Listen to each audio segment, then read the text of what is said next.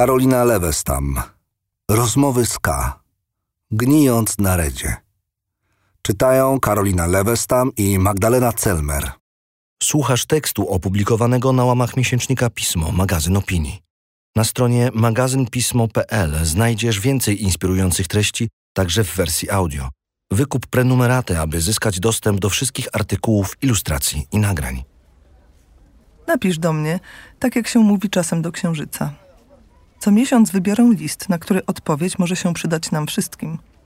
Nie musi być poważny, nie musi być głęboki, ale może też być niezwykle istotny i prawdziwy. Zawsze chciałam to robić, słuchać i myśleć o tym, co usłyszałam. Karolina Lewestam.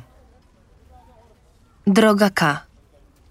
Nie napisałabym do ciebie, gdybym nie przeczytała wczoraj w Onecie zwierzeń matki, której dorosła córka poszła na terapię. Popłakałam się czytając. Ja mam podobny problem. Też córka. Też dorosła już. Zbliża się do trzydziestki. Ma za sobą dwa długie, ale koniec końców nieudane związki. Nie będę się wdawać w więcej szczegółów.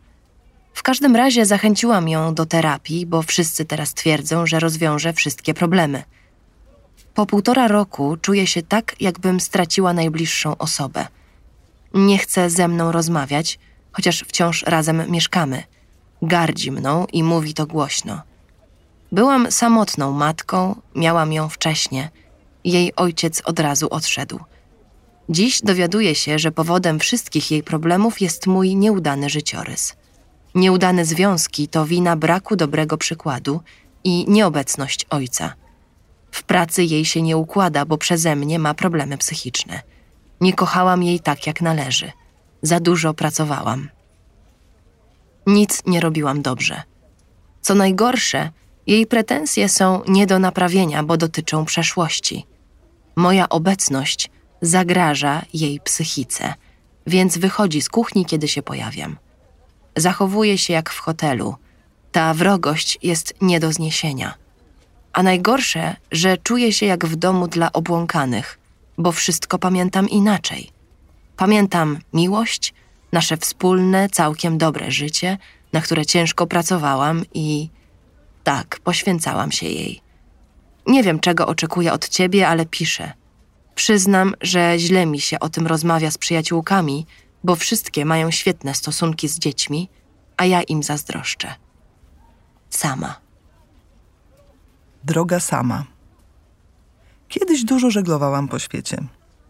I wielokrotnie dochodziłam potem do wniosku, że nigdy później nie udało mi się zrobić już nic równie mądrego.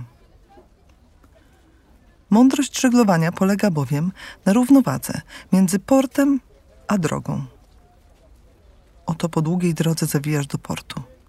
Naprawiasz statek, zalepiasz dziury w burtach, wzmacniasz liny, kupujesz prowiant.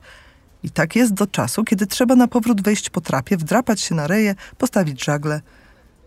Żaglowiec rusza. I nagle, zamiast naprawiać i zaopatrywać, płyniesz. Statek jako tako działa.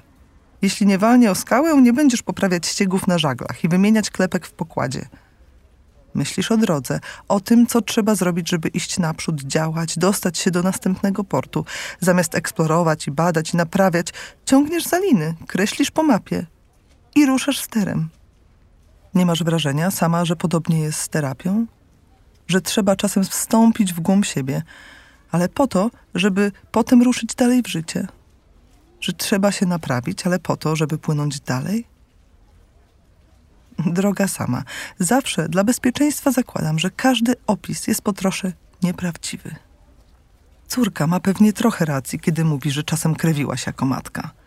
A ty masz pewnie wiele racji, mówiąc, że próbowałaś jej tworzyć dom pełen dobra i miłości. Ale nawet jeśli jesteś przyczyną niektórych jej problemów, zresztą która matka nie jest, to i ona jest tu winna. Jest winna zasiedzenia w porcie, a także bardziej dosłownie w twoim, tak, twoim domu. Jej statek stoi na redzie i gnije, a ona zamiast naprawiać co trzeba, łazi po kei, brodzi w wodzie po kostki i spisuje bez końca listę wszystkich najdrobniejszych usterek ze wskazaniem win. Klepkę w pokładzie naruszyła mama, drzazgi w grotmaszcie odpadły przez mamę, prawa gejtawa dolnego marsla przetarła się przez mamę. Jej terapia trwa już półtora roku. To może i krótko, ale na pewno nie bardzo krótko. Przez te półtora roku, tak przynajmniej wynika z twojego listu, nie udało jej się dobrze zszyć ani jednego żagla. Lista wciąż rośnie, także lista twoich win. To piękne, kiedy terapia pokazuje nam przyczyny naszych porażek i smutku. Piękne i uwalniające. Ale jeszcze piękniejsze jest, kiedy zaraz potem uświadamia nam, że sami sobie jesteśmy sterem i żeglarzem, a również i okrętem. Że niezależnie od tego, kto nam nadprół grota, to my musimy się wspiąć na z igłą i cerować. A już najpiękniejsze jest, kiedy zaczynamy rozumieć, że jednak nie tylko sobie jesteśmy okrętem, ale i innym ludziom też. Im też musimy czasem to i owo przybić, naprawić, zacerować. Na knagi i kabestany. Jak długo można mieć naście lat? Naprawdę aż do trzydziestki? Nawet gdybyś była matką z koszmarów, chyba nadszedłby już przecież czas, gdy twoje dawne przewiny zostają jakoś tam przepracowane i wybaczone, a twoje dorosłe dziecko pomaga ci trzymać ster i tylko czasem wznosi oczy do góry, bo matka głupio coś powie. Moja rada? Daj tej terapii jeszcze trochę czasu. Być może ten bunt przeciwko tobie to jakaś konieczna faza uzdrawiania duszy. Być może i ty powinnaś przyznać się przed sobą do swoich win, powiedzieć jej o tym, uderzyć się szczerze w pierś, ale nie dawaj jej całego czasu świata. Jeśli ta niechęć, obraźliwa niechęć, będzie trwała zbyt długo, byś ty mogła to znieść, to może nadejdzie czas wręczyć jej nakaz opuszczenia portu, tfu, twojego domu.